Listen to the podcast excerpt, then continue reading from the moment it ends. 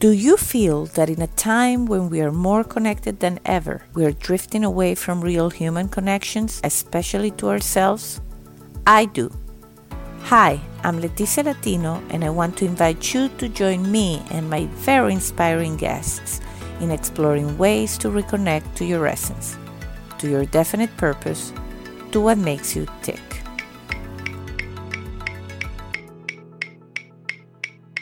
Are you ready?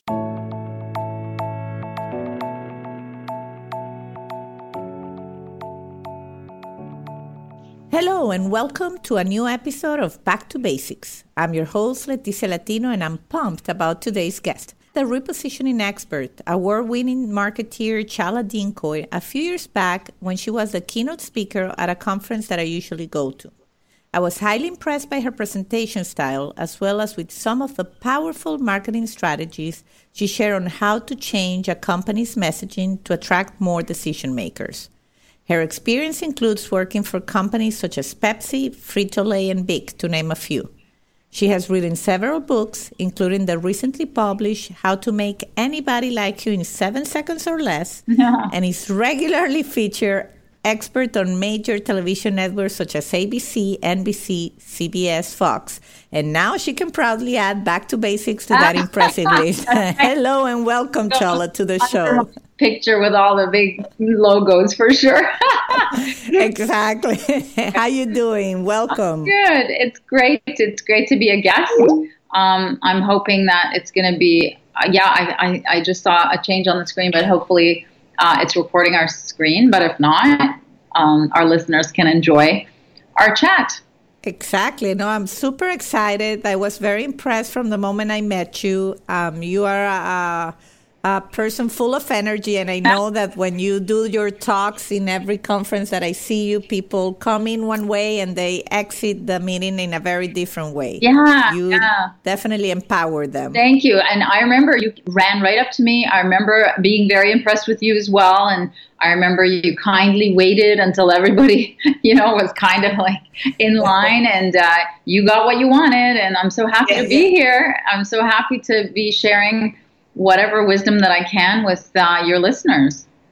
Thank you, Chala. And uh, I'm not sure if you're that familiar with the show, but basically, what we do is we go and we take the listener into our guest childhood. So we want to hear about who, as I always say, little Chala was and uh, what interests you. And then, you know, we're going to go into what you're doing now and how your maybe your passions or, or, or the things that you used to be excited about are manifesting in your life now. So, can you share a little bit about your childhood with us? Yeah, and it's really interesting. It's, there seems to be a theme about going back to childhood because just that this past week, another women's group that I belong to asked for our, uh, our childhood photos and one thing we would say to ourselves back then. Oh, interesting. There you go. So you have it fresh. and so they asked for, you know, like the, the little baby picture with a headshot. And then they did a whole, you know, a series on all these women about what they would say to themselves. And for me, it was start a business sooner. And I don't know, how old were you when you started your business? Well, I am into the family business, so it's a little bit different, but yeah, probably 30. Really? So even though it was yeah. a family business, you didn't grow up in it. No, I grew up in it. I just rejected it for a long time. I didn't want to be part of the family business. Not for nothing bad, but I wanted to earn my position in it. I just didn't want it to be given to me. Well, that's interesting. So I I mean, I wish I had started at 30.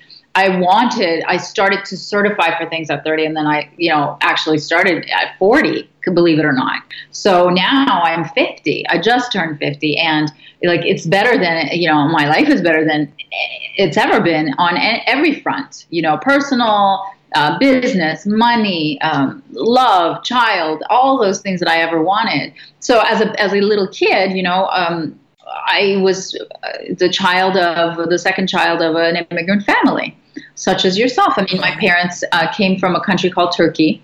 They were both, my mom was a lawyer, my dad was an engineer, but they were both, uh, you know, raised in this poverty mentality. And I actually spoke about this, which is a very personal topic, at NASDAQ. And, uh, you know, I don't know if you were at the talk where I was talking about NASDAQ, but when you I was I was you remember me talking about it so that was a very personal and scary topic where I talked about you know how my parents had this real fear around money. And they gave that fear to us as children. Uh, uh, and why do you think that that was in terms of what money would do to you if you had that was uh, the fear? they just had always fear of not having enough because they were immigrants and they came with very little. Even though they were, you know, professionals, they, they always, they ha- obviously, you come from a family where, you know, there was um, a business and wealth. And hopefully, you know, not every entrepreneur has wealth, but hopefully you came from the kind that was, you know, had steady wealth. Yeah, well, I kind of understand it very well because my parents actually are Sicilian and they had to immigrate Italy after Second World. I mean, they were it was a few years back, but my dad left Italy in the 50s where really there were no opportunities in in Italy left for them and they had to start from scratch in a different place. Yeah. And so also, you know, at the beginning was very tough because even my dad said he had to donate blood uh, for like two years to get my brother out of the hospital because he didn't have how to pay for the okay, hospital. So you totally know. Uh, yeah, they know. So yeah. yeah, yeah, no, I think everybody can, you know, um, relate in a way or the other of some sort of scarcity. Even if it's not money, it's probably some other source of scarcity as in growing up. But so yeah, I totally see it. So they they were always, you know, afraid that there wasn't going to be yeah. enough and so, uh, growing up, were you what kind of child were you? Were very active, I assume, knowing you now. I, you, I had a very big mouth. Like I always got in trouble, and I still get in trouble. I still get in trouble for my big mouth because, um, for whatever reason, I, am not afraid to say what I think. Um, no matter what what uh, you know consequence happens, I have to speak my truth. What I have learned, though, is to temper it in a way that it doesn't hurt people because that's just not you know the intention is very important to me i have a 10 year old and uh, you know we talk about uh, some of the things that he says and trying to be funny because he's trying you know he's the funny guy. He always he takes something funny to school every day. Like today he was wearing his spy glasses. Another day he took a wig. Another day he took a mask. You know like he just wants to make people laugh. And he's the funny guy. And i was the same way. So and sometimes you know it doesn't strike the right chord so you know i'm teaching him about the intention of kindness so that i was the kind of person who always said what i thought and i was always you know getting in trouble with my parents and getting in trouble just all around and when i it didn't serve me well when I started working for corporations, large corporations. Did you ever work for corporations, or were you always, uh, you know, with your dad?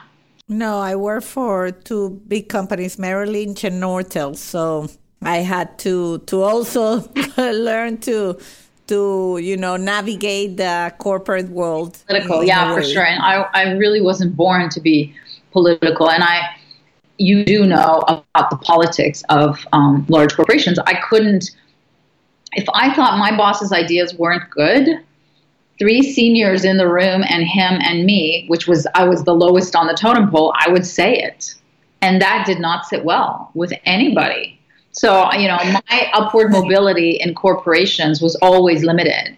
And then I found when I started my own business that it's a, it, people actually hire me for it.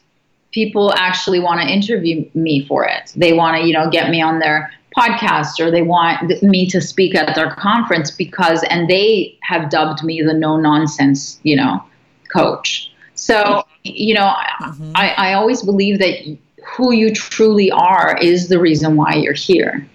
And it, it, the expression of who you are inspires so many people teaches so many people in exactly the way that you are. So if you try to change it or tamp it or you know lie about it or mimic somebody else you're doing a disservice to yourself and to them.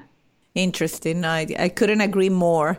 And uh, do you feel that that little girl that grew up and now went into corporate and now has your own business do you think that's very authentic yeah. to who you still are? Or do you think it, i should have started way earlier Okay, eh, so so you would totally, but would you would still do the corporate thing or not? You would you just know, no, because I I now meet people who are much younger than me and who've never worked in corporations, and they're toying with the idea of having their own business, and I'm like, just do it. And they feel like they need the experience of a corporation. And yeah, it's not it's not bad to have that, but it's not necessary because with the tools of marketing, you know, that I teach my clients, I, I can make them into experts. You know, you pump out content, enough content, you study one specific topic enough, you will know more about it than most people. And then you pump out enough content yeah. about that same topic, you're going to look like an expert. Yep. No, absolutely. The time has changed. I, I, can definitely believe that. And that's why I guess, for example, I got exploring into podcasting and other things like, okay, what are we not doing that younger people are doing and into connecting, right? And, and, and into exploring the possibilities. But I, I definitely feel that the corporate world, at least it gave me that um, feeling that I wouldn't always get it my way in in a sense where you have maybe you want to go one way but you have to kind of uh, uh, accept others people's viewpoints which is also useful you know because in life you don't always get to you know leticia so. every experience i think is valuable good or bad. Everything, there is no failure. It's just a learning. It's just a result. So to say that working for corporations or my 20, cor- 20 years of working for corporate and giant ones, say that I learned nothing or that it wasn't valuable would be wrong. But for people who think that they need it to have a successful business, that's where I say no. You don't. There's other experiences. There's other ways you can get that experience or different ones. That's all. And and you know, you you've maybe met people, businesses that feel like they're not enough. And I do this. I, I'm a certified coach, so I used to work with a lot of coaches, and their median income. I don't know if you've ever met coaches, but the International Coach Federation published their median uh, annual income of their members. And can you guess how much it is? I have no idea. Twenty-five thousand dollars. So it's like poverty level. And you know, and I met so many of those wonderful people who are trying to heal the world and yet they're broke and they cannot heal the world. So what they you know believe is if I, only I go and get another certification, if only I go and get another degree, if only I work for a corporation, if only, if only. And this is we do this all the time, and mostly women. That if only they think they ha- they get something outside of themselves that they'll be successful, and it's not true. And it's true right? It's true for life. If only i had you know lost five more pounds. If only uh, i got a you know facelift. I could go and make a speech. Yeah no i, I totally agree with you and in fact in one of the research in some of the research i was doing for for this interview I bump into one of your articles and you wrote something very interesting, which is your why. And it says, My why is to help entrepreneurs yeah. break out of their childhood conditioning that limits them. Yeah, because that's mine. That's my wound. Exactly. And so I wanted to go there. So you feel that there were conditionings that were limiting you before you kind of got your eureka moment, to use another expression you use in your. Yeah, I mean, definitely. I told you about how my parents were like, you know, very tight with money because they didn't have much and they were always worried. But, you know, what they taught us is always be risk free. So don't, you know, put money on your credit cards or don't put debt on your credit cards. Don't borrow from anyone. Study really hard so you could work for large corporations so you'll have guaranteed high income. None of it was true. I was restructured maybe every time I had a job because I worked for giant corporations that were continually restructuring or they were doing um, mergers. So, I mean, if you, I mostly worked in the packaged goods industry. So in Canada, it's just been completely changed. Even in the world, it's changed. Well, oh, trust me, I work for a Canadian company, as I mentioned, Nortel, and I saw it go for $150,000 uh, employees to zero, going bankrupt, being one of the biggest uh, Canadian yeah. companies there was in telecom and uh, it was it was uh, that's actually where I made my switch. Like I saw that going down that way, and people getting fired, and my whole group every day we would get to work. Is it today? Is it tomorrow? No one knew when we were all gonna be laid off, and and it's just I, it wasn't for me. I just I I, I couldn't take it, so I volunteer and say, uh, "Give me the package. I'll happily leave." And that's what I did, and that's when I joined my family company. Uh, but uh, yeah, it's uh, it's brutal working for those. It's like a bloodbath, right? It's a bloodbath. I have a friend who's doing that with a large, large, large um, pharmaceutical whose name I won't use, but it's it's literally he's like, should I take a vacation? Everybody's getting fired right now, and like it's not because of the economy, and it's not because the company's doing uh, badly, it's because they have a new mandate. They just have a new mandate to, to reduce. And yeah. every, like, there is a, a, you know, firing notice for someone every day, and that's how he feels. It's never going to change. That's the corporate world. Will you and I talking here 20 years from now, it's always going to be the same. Yeah, I, I 100% agree. And I, I, spoke about this in my last episode, which was the number 20, by the way. So I'm an official podcaster, but I share some of my own journey. And, and to me, uh, that experience was uh, very hurting, hurting for my own ego because we were part of like the top talent team and we were given retention bonuses and we were praised left and right by the company. And then one day that's one day and then the next day you, you you're jobless. And so it's really it was really hard to swallow especially when you're younger and when you think okay i'm made and i'm climbing and then you have to start from zero again.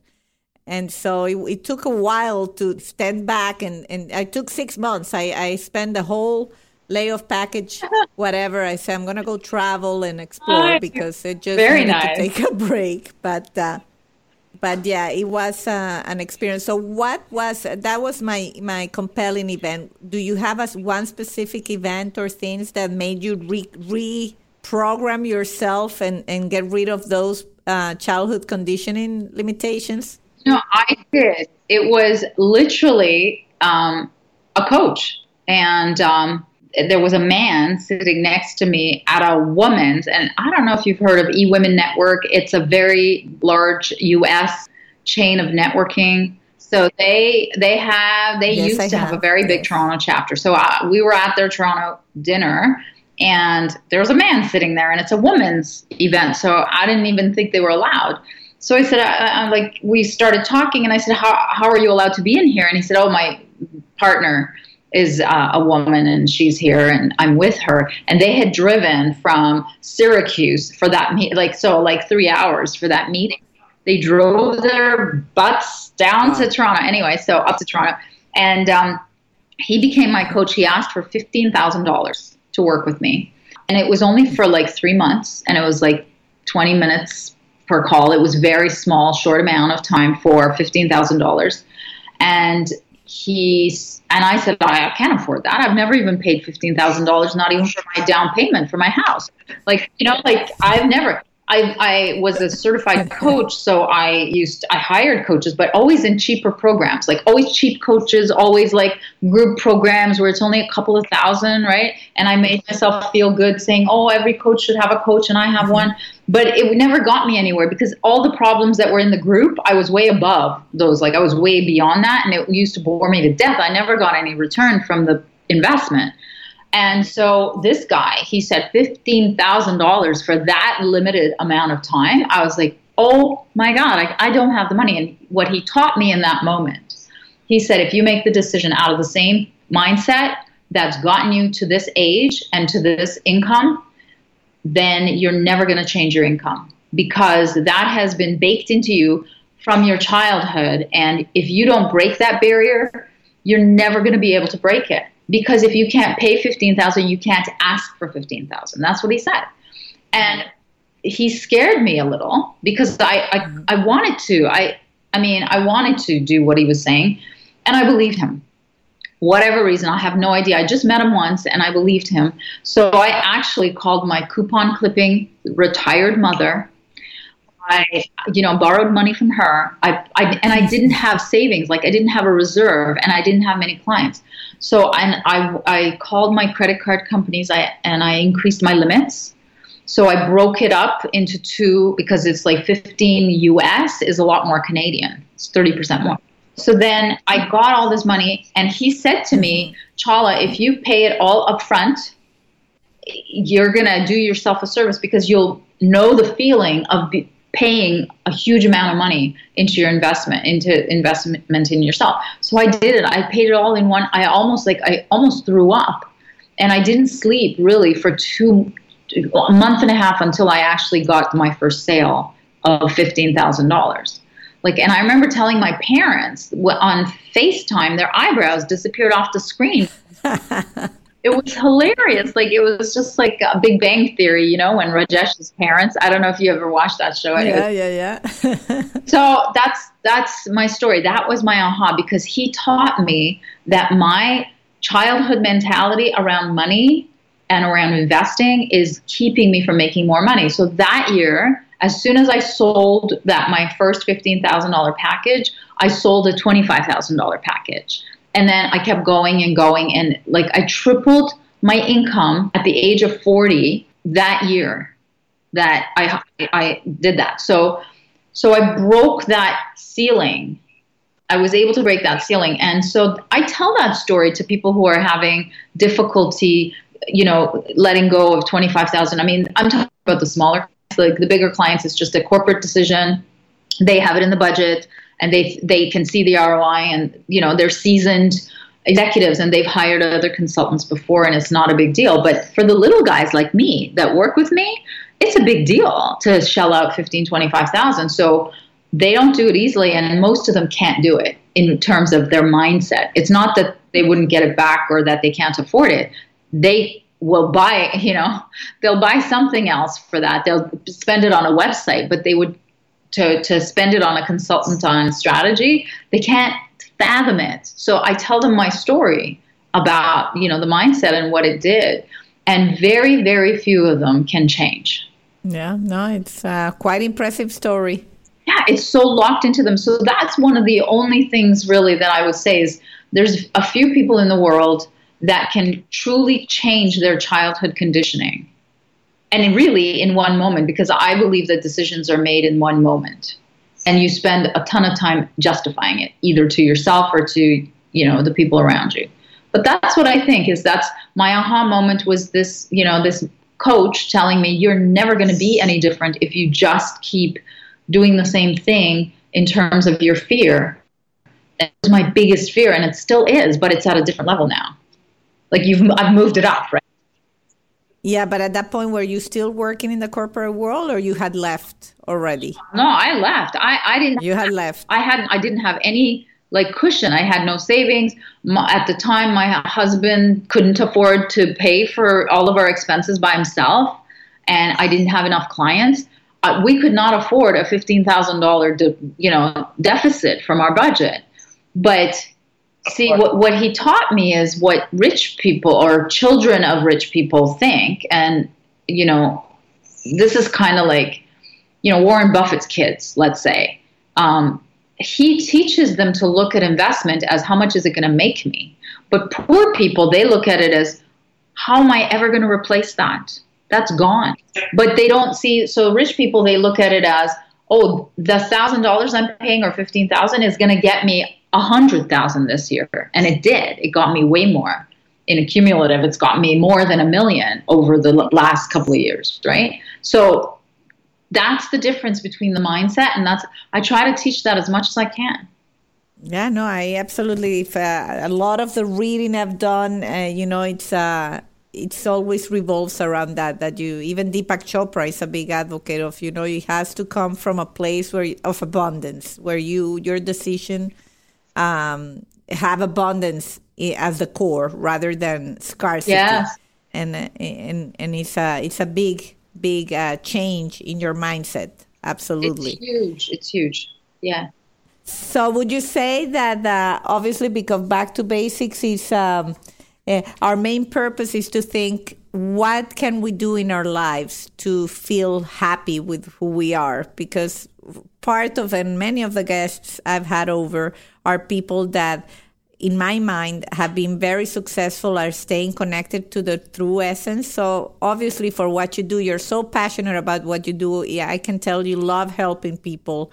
So kind of you are in your calling. But many people are you know stuck in jobs that they kind of like but they also forget who they are about or what they enjoy doing or how do they feel uh, connected to really that person that started the journey as a little child and now is an adult and now has kids and it's absorbed by day to day routines.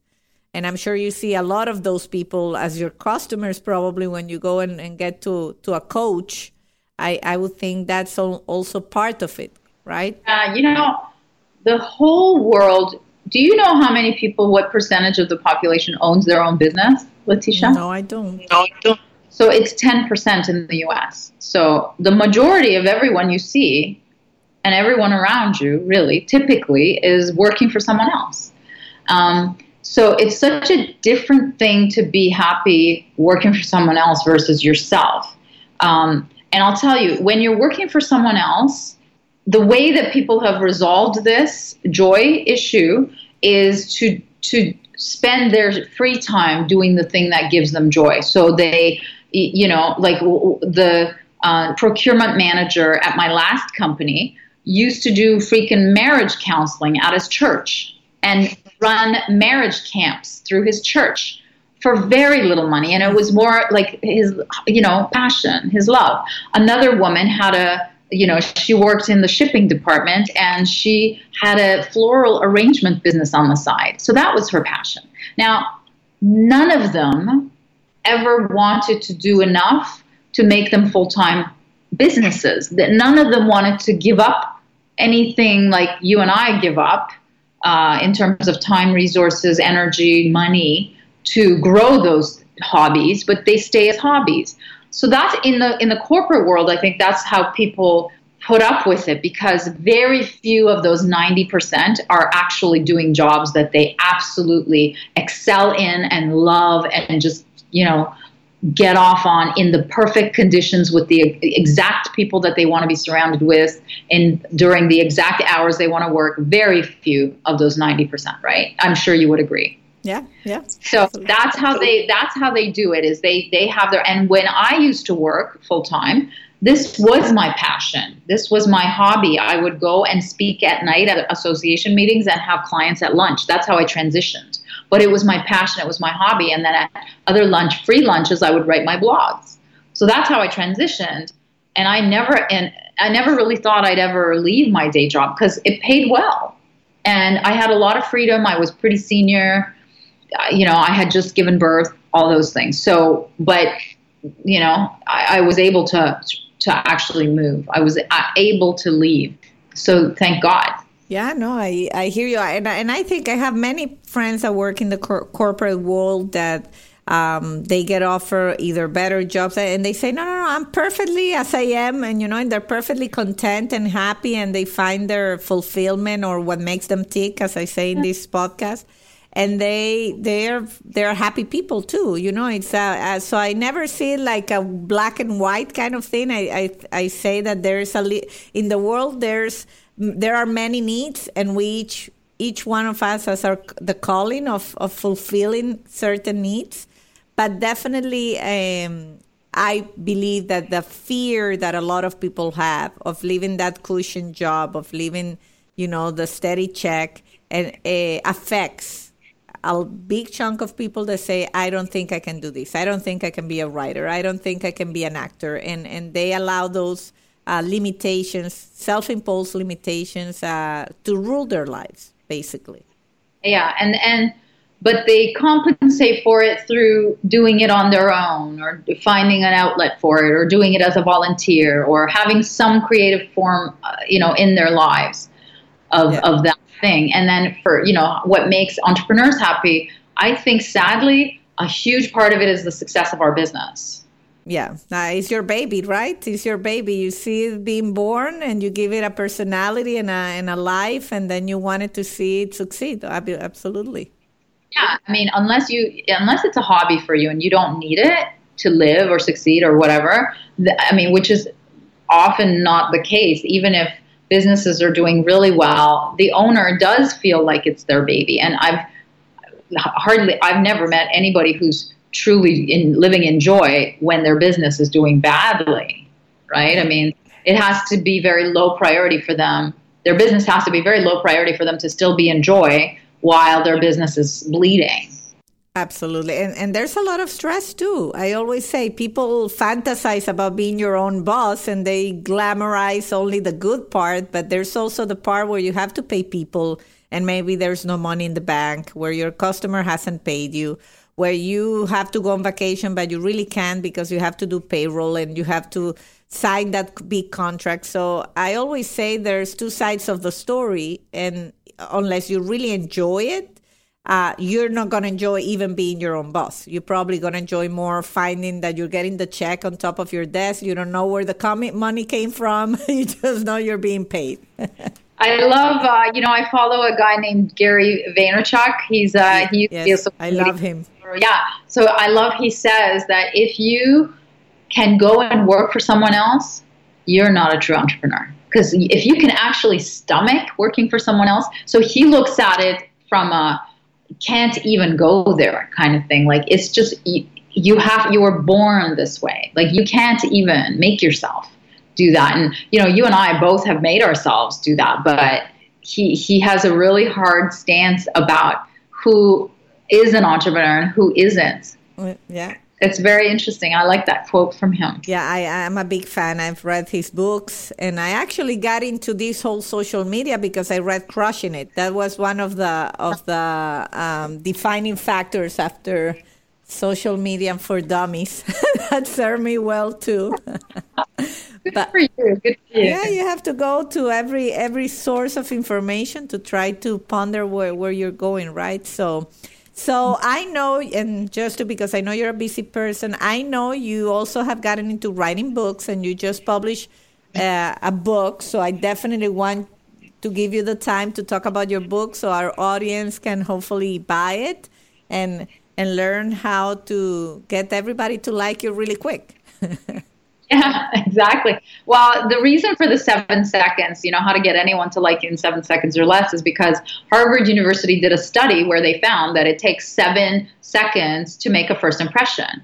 Only seven seconds. So that's why I wrote the book about how to make the first impression in seven seconds because I'm a, elevator pitch coach and the elevator pitch the first seven seconds is critical. What you say, how you say it, and you know, and in the book there's other stuff around body language because there's certain stuff you're, you mean you're communicating so much just in your presence, in uh, your energy and your you know facial expressions and your body expressions, everything. Uh, other than your words too. I mean, your words. I help you with your words in the pitch um, fixing, but there's so much else that goes into it and they don't even know people themselves don't even know that they've you know made that conscious decision about you but because it's unconscious. But it, it, it definitely comes out in research. So it's it's really fascinating. I've i did a ton of research to be able to write that book and i wrote it for a tv um, appearance circuit that i'm doing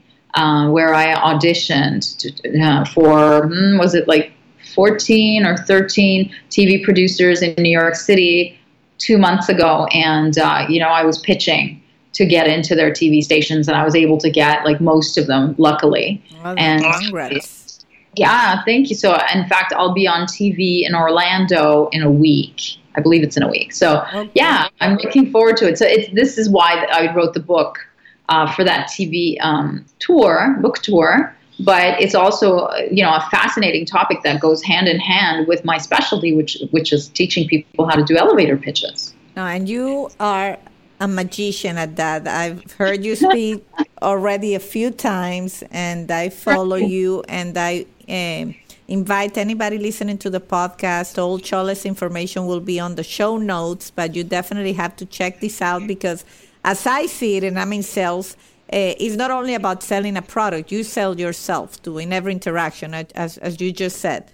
So this is not only for entrepreneurs or people that you know i don't have a pro i have a product to sell. This is also about how you are perceived in the in your world in your environment in your circles. So it's something that it's worth considering. It's like how am i presenting myself? Just exactly what you were sharing Chala yeah, no, thank you. Thank you for the opportunity. And it's so lovely to finally talk to you, like, you know, about personal stuff, which is great. Absolutely, absolutely. You know, I cannot finish the interview or end the interview. Is there any one particular thing that makes you tick? If you have an hour to yourself where you can say, "Yes, I'm going to do something that really hits my core."